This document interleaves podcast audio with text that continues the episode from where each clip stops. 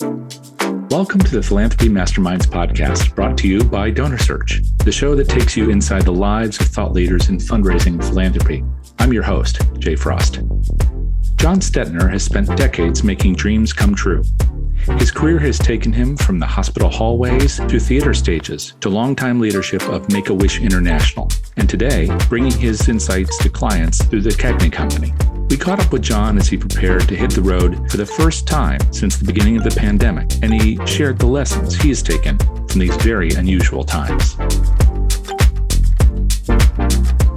Jon, tell me a little bit about your your origin story. Where are you from? originally from Regina, Saskatchewan, in Canada. Though I am an American citizen and uh, uh, I'm also a Canadian. So, so how does uh, that work exactly? That you're well, so I um, I uh, went down to the states very early in my life when I was um, uh, in my early 20s. I was traveling with uh, the Royal Winnipeg Ballet Company. Mm-hmm um, as a technical director and um, met my wife um, and later went to the University of Arizona, uh, became a U.S. citizen, uh, lived mostly in Canada, but uh, uh also became a U.S. citizen as well, and um, I've worked back and forth between the two countries and spent the, the last 13 years in the United States. But Saskatchewan, in a sense, is is home. Well, it it was where I was born. My home really is in Vancouver, uh, in that area there, and for the last so twenty some years, uh, prior to being down in the states. Yeah. And your parents? Parents passed away, uh, but living in uh, they were living in Saskatchewan, and um, uh, my father, uh, my grandfather on my father's side came from Austria, and my uh, grandparents from my mother's side came from Romania. They came to Saskatchewan to homestead back in the early 1900s. And that was when they were giving away land for free as long as you uh, tilled it and grew some crops and put some buildings on the land. The uh, the land rush in Canada. Yes. Yeah. And was your family on that same land for a long time? Uh, yeah, my uh, my grandfathers passed them down to usually oldest sons, as was, I think, um, in those days almost obligatory. Mm-hmm. but uh, yeah, so they've uh, and they continue to have the the land today. Uh, it's in held in with by grand great grandsons and and grandsons. It's pretty extraordinary that um, there's that attachment to the land like that, uh, especially with so many things that have changed. And it sounds like your life has been pretty mobile. I know we'll talk about that when we talk about your work, but you skirted so quickly past how you met your wife that I have to ask you about that. Was she a member of the ballet? No, she was actually the a backstage hostess mm-hmm. at Gammage Auditorium at ASU, where she was going to school. And I was uh, there with the Royal Winnipeg Ballet. We met, and um, I uh, I fell in love instantly, and um, asked her to come up to Canada to uh, to come there for uh, Christmas, and she did, and she met my family, and then um, less than a year later, we were we were married and yeah. And now you've been uh, again in Canada, but also I know traveling quite a bit for work over the years. Um, one of the things that uh, so fascinates me about your uh, your professional arc is that there's been so much that's really with organizations that I often think of as direct service that you're working to help people whether they they need healthcare directly or granting wishes, lots of different things. How did that journey of working in the nonprofit sector begin for you? How did you go from, again, the, the world of the Winnipeg Ballet to, to working in, in that kind of work? Well, uh, there's that old maxim that they keep raising you to a level where you become incompetent. I started off as a you know lighting uh, and working in the lighting field, technical direction. I had a Canada Council grant that taught me technical direction, lighting design, and I actually arts administration as well. As I grew through the organization, finally became the assistant general manager, and then finally the general manager for a few months while the uh, the general manager was sick, I realized I didn't have the skill set to really manage a company from, uh, and, and, it was a large company uh, in those days, one of the larger companies, in, ballet companies in North America. So I went off and decided to undertake an MBA at the University of British Columbia, and that changed my arc of my career.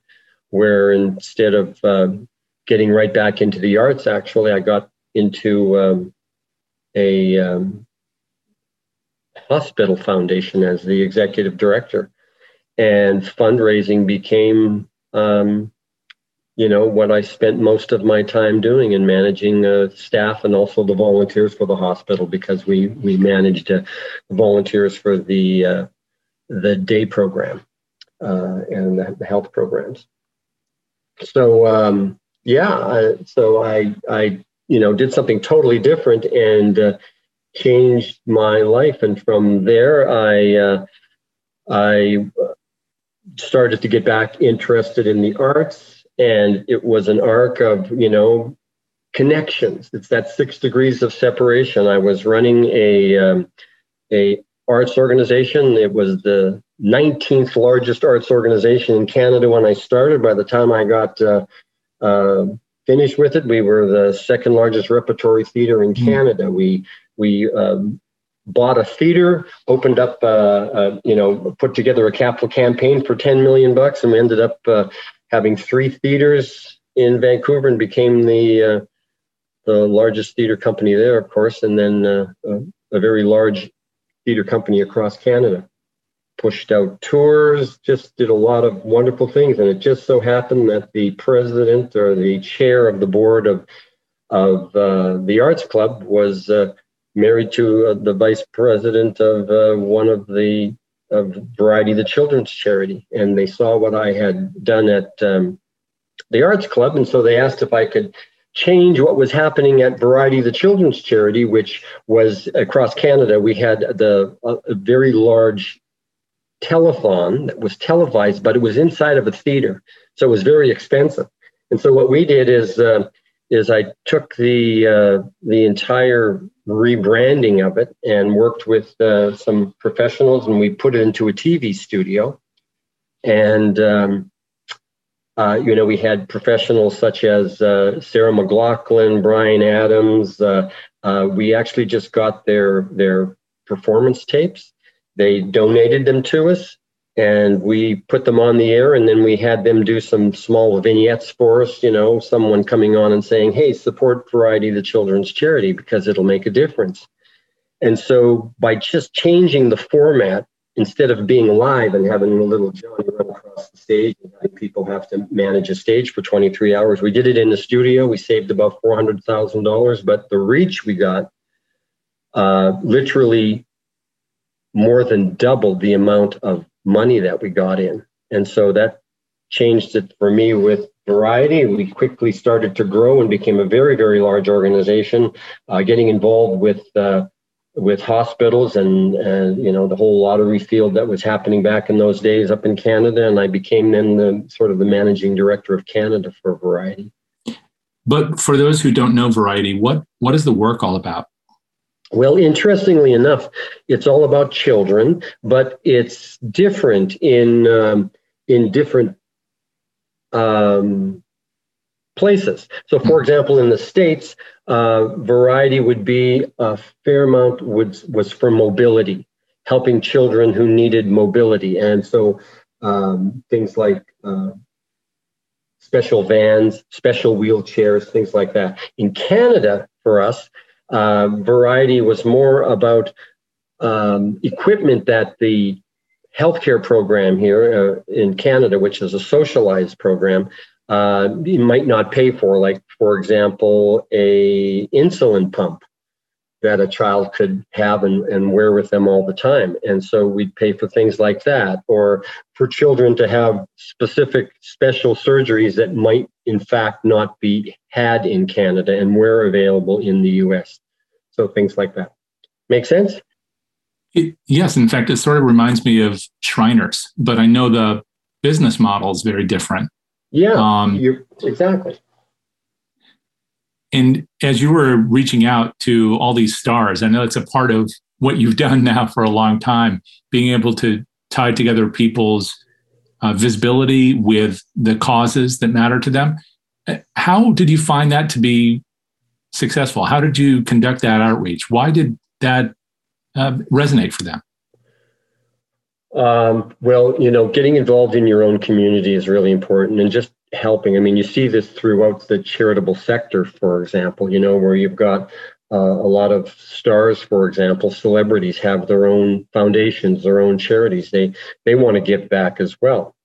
And so uh, it you know it didn't take much to because I'd been in the arts world and and we had you know when you contract for theaters or actors um, you have to go through you know the, the entire process of working with their agents or their managers. And so that was just a, an add-on for me as i moved it over to uh, a variety of the children's charity.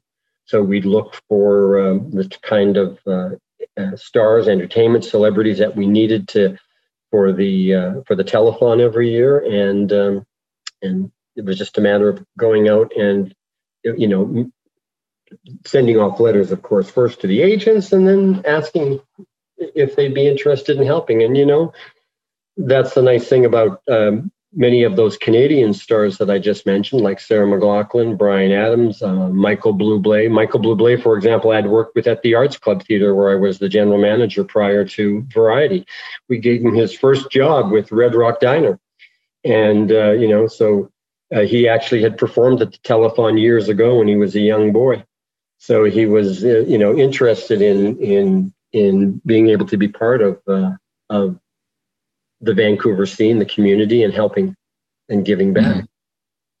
So this is all prior to the rise of the influencers, too. So oh yeah, yeah, exactly. uh, it, it, was very much the, as you said, write a letter and reach out and hope for the best. But it sounds like you were able to um, capture their interest and they were willing to to help it must have been kind of fun for you too. You you have all this work that you've done with the arts straight through.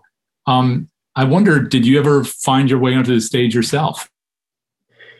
Well, interestingly enough, I did, uh, but um, only for fun. So, for example, with the Royal Winnipeg Ballet, I did appear on stage um, uh, in a couple of very very large ballets where they have you know um, sort of window dressing the dancers walk on they walk around. So i did that for for for fun. But other than that with the exception of having performed in a band for years when i was younger uh, that's how i paid for my way through university and uh, um, having fun is i used to play weekend dances.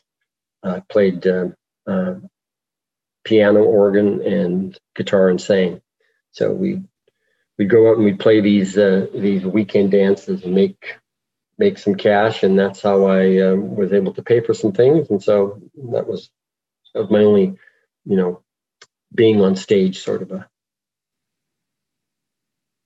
Are you playing anymore? Oh yeah, I still continue to play, but uh, uh, not in front of people. I, I, used to I used to play for you know when I was uh, in university. I played for the Campus Christian Center. I was also the lead musician for the 515 Mass at the Newman Center. I, I played for all the churches actually, uh, led the choirs and uh, and got uh, university students involved in singing. You know, it was uh, one of the things I really enjoyed is just getting people together and just singing your hearts out. So I I did want to ask you as you uh, went through that process of engaging with people and bringing them into the cause um, I, again, I know that was it must have been a lot of fun, but it was also highly successful. Um, is there something you brought from not just your your studies as a as a MBA, but also your work, um, including backstage, that you were able to take and apply to fundraising. How did how did that work prepare you to do the work you do?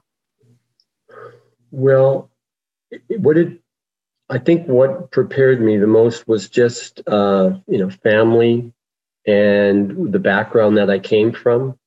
Um, you know, pretty humble beginnings. Uh, I, you know, I, I grew up with uh, with you know actually without running water for the first five years of my life.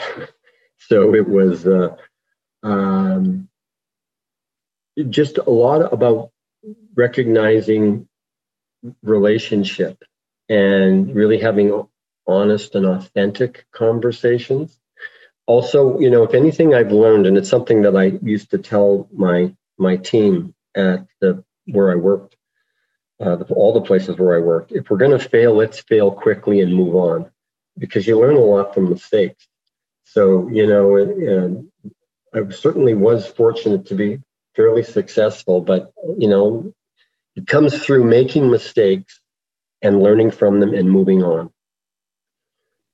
You again jumped right by you growing up in a house without running water. Tell us more about those early years. Well, those early years were just, you know, we um, in you know Canada at that point was probably I'm guessing 20 years behind the United States back in the 50s, and um, so so when I grew up, uh, you know, we had uh, uh, water in the basement. It was like a, it was a cistern. You pumped it with a pump, uh, and um, you know, you uh, you had an out you had an outhouse. I mean, I can remember when we first uh, got our our first house with the with the toilet. there were my three brothers and I. Um, I had another brother, but he was a baby at the time and we sat around and we flushed the toilet just to see it all go down. so it was, um, you know, it, it was those sort of humble beginnings of uh, of not having a lot. And my dad actually started out as a as a caretaker, a milkman. He did whatever he could to get work uh, when he wasn't working on the farm because they moved from the farm because of the, um, you know, looking for better opportunity. And um, so that was, uh, uh, he then got this very fortunate job of being the caretaker at the university theater. Within two years, he was the stage manager of that theater, and he'd bring in some of his sons, a couple of us, to help him on stage get ready for some of the shows. And that's how we learned theater. And then when I was 18, uh, I was able to get a Canada Council grant to study the lighting design and so forth. And so I studied actually at uh, Metropolitan Opera in New York, the Grand Ballet Canadien, National Ballet of Canada, and uh, um, with, and with the Royal Winnipeg Ballet. And so that's how I sort of got that first opportunity just to to grow myself. And not to be too metaphorical about it, but you were bringing light to others in all those stages, which is kind of what you were doing at Variety. And then I guess what you also ultimately did with something that's been a huge chunk of your career, and that's with Make a Wish. Can you talk about how you found your way to Make a Wish and uh, why you chose to to take that on? Uh, well, you know, for me, um, it all came through the very fortunate uh, prospect of being headhunted. And um, someone had called me from a headhunting firm to say, hey, there's this position. Are you interested? And I said, sure, I'd love to, to take a look at it. And I did. And I the important thing was is I met the people who were in the hiring process, which was the chair of the board and a couple of the board members and they were from all over the world. And I had already traveled all over the world with the Royal Winnipeg Ballet to about 30 countries. So it was um, it was an opportunity to really sort of go across culture. And in that opportunity of finding out more about Make a Wish, um, I made sure that I I checked it out. I went to um, um, to be quite candid with you, I went down to the States to visit a friend of mine uh, who I went to school with at the University of Arizona and um, meet a wish child for the first time. I just wanted to see everything that I could find out about Make a Wish. And, and once I did, I felt like it was a really great organization that it made a difference in the world. And, you know, that's the reason why I, um, I am who I am and why I got involved in and stayed in not for profit work um, certainly when you get out of the MBA program, you're you're sort of uh, focused on other things, you know, whether it's uh, uh, finance or or you know um, business, entrepreneurial. But I I really wanted to stay in the uh, not-for-profit sector, so that's I I took the job with Make a Wish, and uh, boy, I was the an exciting ride. We grew the organization from 20 four, 25 uh, countries up to around 52. And we just had a lot of fun fun in doing that. And I spent a lot more time on other areas besides uh, just fundraising, a lot of managing and especially governance. So I, I, got certified in governance because, you know, the one thing I learned from my experience with other organizations is that having a great board is so difficult. You have to really work at it. So often we're we're concerned about quantity or the numbers instead of really worried more about the quality of those board members and that they really, really, really care about the organization. Because when they do, they become advocates and they will help you move that organization forward. And again, that all comes back to where we started. Was, I think it's just about relationships building relationships. Tell us though about the work itself with Make a Wish. You said that you went down and you visited one of the Wish kids, and which I, have never heard those expressions, which is pretty amazing. Tell us about that experience. You, you don't have to reveal who the child is, but what was the wish and what impact did it have on you to go and visit and, and see that wish fulfilled? Well, uh, before I took the job, I was, you know, I had done my research. Again, it it uh, it gave me the basics of what Make a Wish was, but I really wanted to understand what sort of made them tick. So, a friend of mine down in in Washington just happened to be um, a friend of a young girl who had um, who had had cancer and had had a wish. So I had a chance to meet with her and just to understand the difference that the wish made for her. And the difference that it made was that um, once she was going through the wish process, she was much more willing to follow the medical regimen that was required for her to to um, help beat her her cancer, and um, there was a, a positivism about her, you know, that she talked about that because of her wish, and her wish was actually to go to Italy with her best friend, which was um, you know, a really cool experience. But the fact that she was able to do it and that it impacted the way that she healed said to me that Make a Wish uh, had some efficacy. And since then, of course, uh, we've had some r- research that's been done. Uh, uh a um, research scientist out of actually out of Harvard, but from Israel, who uh, did a psychological study to show that children with wishes um, were more likely to get better, um, had a better attitude um, about going through their their their their illness, and um, were more willing to again follow the medical regimen required, and just had a much more positive attitude.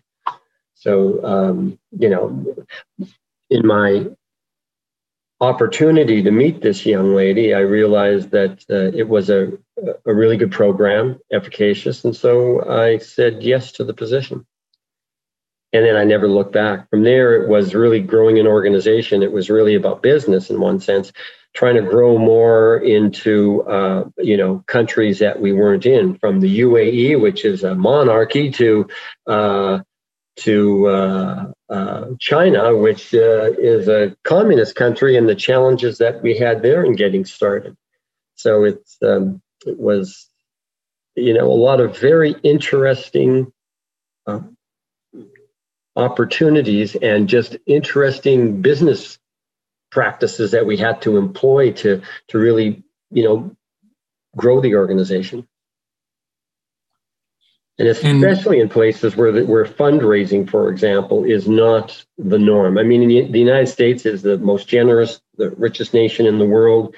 Uh, they sort of get the whole idea of uh, of you know giving back and plus there's a you know there's tax incentives and things like that in some of these places uh, there's no such thing you know and again it, it goes back to the real meaning of charity which is is that you're doing it because you really care about that cause about that mission and and that's where i've realized in terms of governance that having board members who really really care about the mission is so much more important than the number of board members that you have. So, looking at the the time you were there, what what wish was the hardest to grant? Oh well, uh, the child who wanted to go to the moon, probably. Um, though there are some very good videos of some of the things that were done to help that child go to the moon in terms of making them feel like they had gone to the moon, you know, sending them off to school uh, in, in uh, for NASA, had camps, for example, uh, for kids and things like that. So, uh, but that was probably the more difficult ones. I mean, there are some some other ones that, you know, of course, um, Make a Wish just would not do. Uh, they they did you know once, and then they decided. Well, we all decided that those were inappropriate wishes, things like hunting and and so forth. We decided to stay away from. So you know, we made some of those decisions that are um, uh, for some might not be difficult decisions, uh, but for for us it was, and and but we decided that we wanted to err on a in a different way.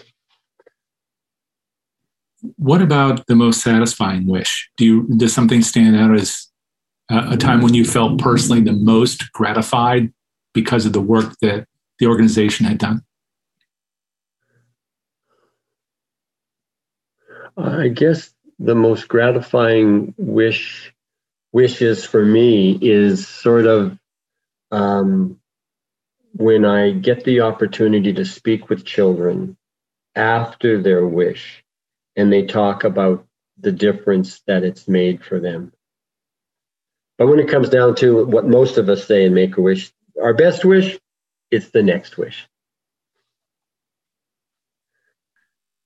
Well, I, I, know what you mean, but you must have thought about this a lot while you were there because part of this is administrative. You were making sure that everything worked so these these wishes could be granted. But you must have been a kid at heart thinking about what wish would you make?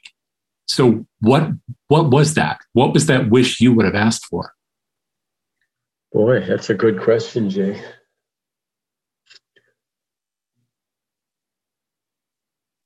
Or maybe what would you ask for now? You know, I think that um, if I had the opportunity for a wish today, it would probably be something to do with family, getting together, being all in one place, you know, and we've had a lot of those wishes, and they really are wonderful wishes where um, the family, you know, goes on a trip, for example, which for um, Westerners seems to be one of the more prevalent wishes. So, for example, in the United States, Disney, for example, is almost 50% of the wishes. Uh, where in Europe, for example, it's more like wow.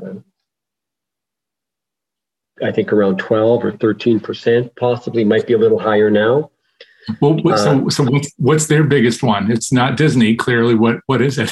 Well, it's a whole bunch of other things. Things like, you know, the more you go to countries that are less um, less developed, let's say, uh, it's more about some of the essentials. So when you go to places like Pakistan and and India, you know, it's more about about necessities like you know pair of shoes, basketball shoes, um, you know and so what we have to do there is you just can't give out you know basketball shoes. You got to make it into experience into an experience into something that really changes them. So it's about all of the things around that wish that make it into something that is life changing and and dynamic. Um, you know we had one child who asked for a fridge for his mom so she didn't have to walk so far to get his chemotherapy drugs so that uh, they could wow. stay in the fridge. I mean, that to me was a that was one of those wishes where you you you get tears in your eyes and you cry because of just you know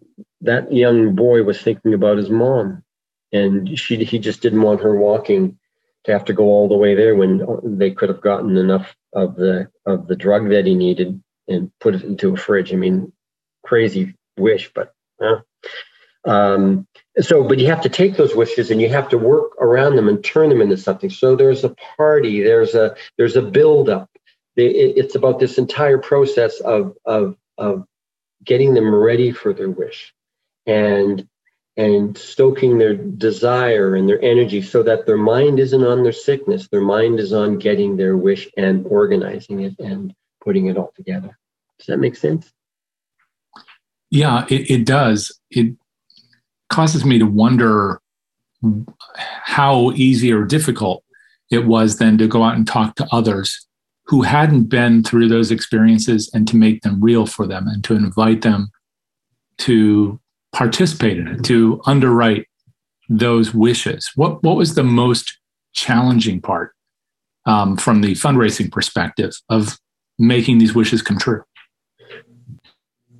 Well, we figured out very early it's all about telling the story, right? It's about making sure that there's a hero in that story. And that hero needs to be the donor. And so we worked very hard as we spoke to potential donors to let them know that, you know what, we couldn't do this without them and that they were making the difference. We weren't. We did the work to set the wish up, but without their help, without their funds, without the volunteers, because around the world, 40,000 uh, volunteers grant wishes for Make a Wish. It's it's those people that make the difference, and and um, so so that's what the conversation was always about: is telling a story that was so impactful that people would get involved. And it would engage their obviously their emotions but engaging their intellect so that they really felt that this organization was making a difference. And you know uh, one of the challenges that make a wish has had is that it, you know many people still believe today that it's about child's last wish. And it's not. I mean right it's right. changed so so much since uh, you know medical services have improved so very much. You know, um, as I ask this, there's a thunderstorm going on right here, so I'm thinking of Thor. But I, I, uh, I know that one of the major things that you did was you managed to again align this simple and beautiful thing of granting wishes for kids so they could see the possibilities in the future um, with a bunch of people around the world who are doing quite well, including uh, the all the Avengers. So you had people from uh, Disney and Marvel who were very supportive, um, yes. as were many others. Uh, and I know you had that experience previously with Variety, but it was on a massive scale at Make a Wish. How did that all come about? And did you find that community of uh, of you know celebrities for lack of a better word to be as engaged and interested and committed um, as you did with other work that you've done? Uh, yes positively. You know i have to say that so first of all when you talk about make a wish you have to always include disney because disney actually is the organization that made all the difference in the world for make a wish and, and the reason is, is because they actually leveraged many of those relationships at the beginning of finding, you know, uh, the celebrities, uh, of getting engaged with us and, and even helping with marketing and even helping on the board. I remember one of the first things I did when I got to Make a Wish is uh, they had taken us to Disney, closed it down, and we were uh, going to watch the world premiere of Pirates of the Caribbean. And um, they gave uh, Make a Wish, I think it was a couple million dollars, and they said you have five minutes with Bob Iger, who was at that point the president and CEO of the organization. And one of the things that I asked Bob for was if we could have a board member. And so, um, and that's what made all the difference for for Make a Wish, I believe, is is because once we had one really highly leveraged person from Disney, we were able to get other highly leveraged people. So, I had the president of merchandising for Disney on the international board. Uh, matter of fact, Bob Chapek, who's now the the CEO of Disney, was on the uh, Americas board. So, in, you know, Disney was really a big player in helping us, and you know, we we wouldn't have been able to get into uh, have a Make a Wish China if it wasn't for the help that uh, that Disney provided for us in, in working with their their legal team and and uh, and so forth. I mean, um, they just got uh, you know as I've gotten to meet so many of their employees that have been around and stayed in the organization for so many years. It's a fabulous organization. Uh, they have taken care of their people, I believe, and um, they have just been so generous to charities, and Make a Wish being one of them. But all of those uh, those stars, you know, the celebrities, it it came because of the help of Disney. Which, by the way, the the first granted wish was a Disney wish. What was that?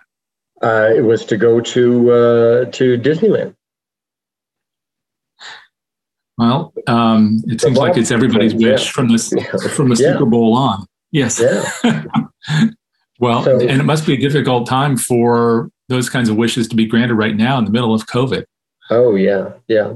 So, uh, um, you know, I actually retired from Make a Wish just before sort of uh, COVID hit. I retired in 2019 in August, and uh, you know, a few months later, COVID happened. So I know that they've had their struggles. I've spoken with some of my former colleagues and so forth, and it's been it's been difficult.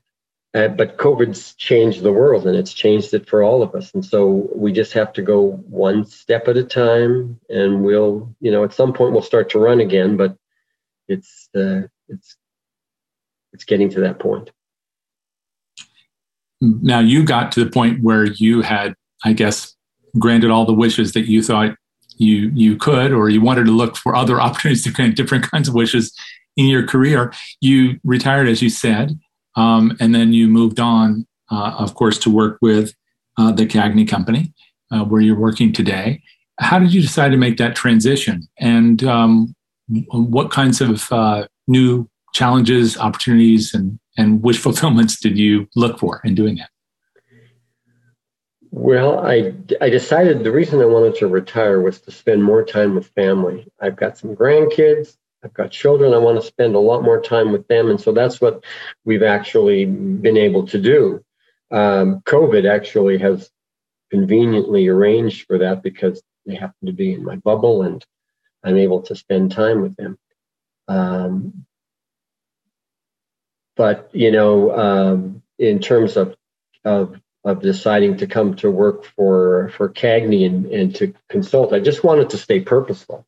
And when I spoke with uh, with Penelope, I I worked with her before in terms of uh, hiring her at Make a Wish. We'd worked on a few presentations at AFP together, and uh, more than a few actually. And so I thought, well, this would be really uh, a, a, nice thing if I could uh, stay purposeful and continue to help uh, not-for-profit organizations, but uh, not have to work, uh, you know, 50, 60 hours a week. I could cut back.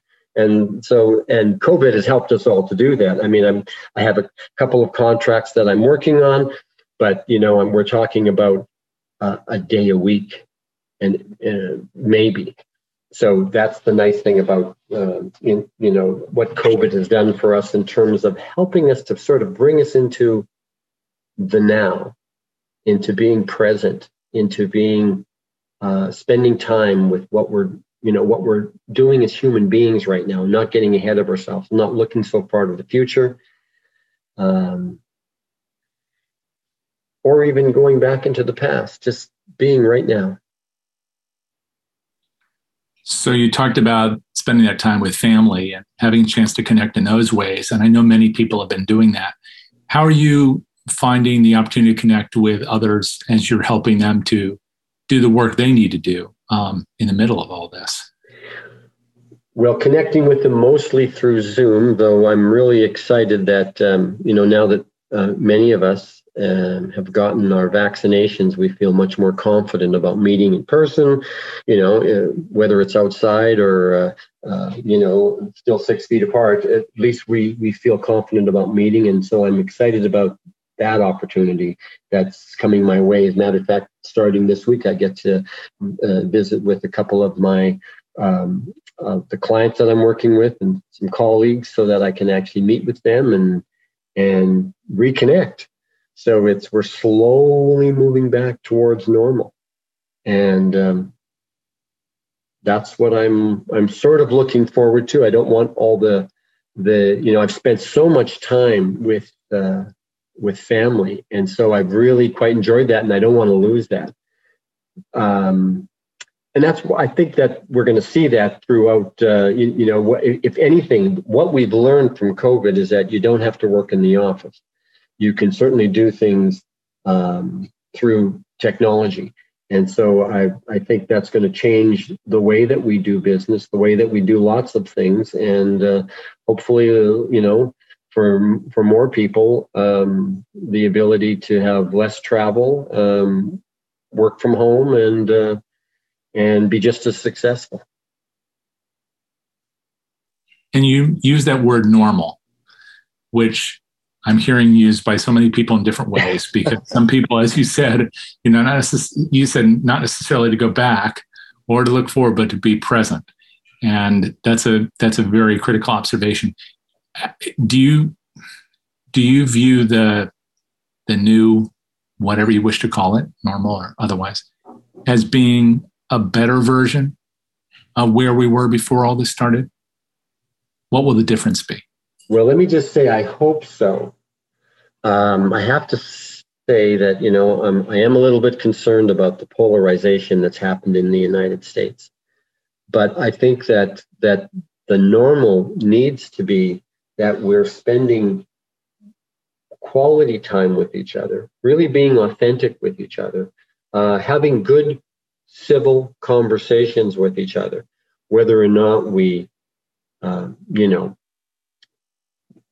believe in, in exactly the same things, whether it's politics or religion or anything. And those are difficult discussion points that I I see. But um, normal needs to be more about being right now and to being authentic. Thank you so much for this, Jon. Really do appreciate it. Thank you, Jay. Thank you for the opportunity. I, I really enjoyed your podcast, and uh, um, I wish you all the success and, and continued success in, in, in doing this. The Philanthropy Masterminds podcast is underwritten by DonorSearch, the world leader in donor intelligence solutions. Our producer is Jack Frost. Our theme music is Be My Remedy, composed and performed by House of Say. You can subscribe to the Philanthropy Masterminds podcast on Apple Podcasts or wherever you get your podcasts. And you can find blogs, webcasts, and CFRE accredited webinars with our featured masterminds at donorsearch.net or check the show notes and descriptions.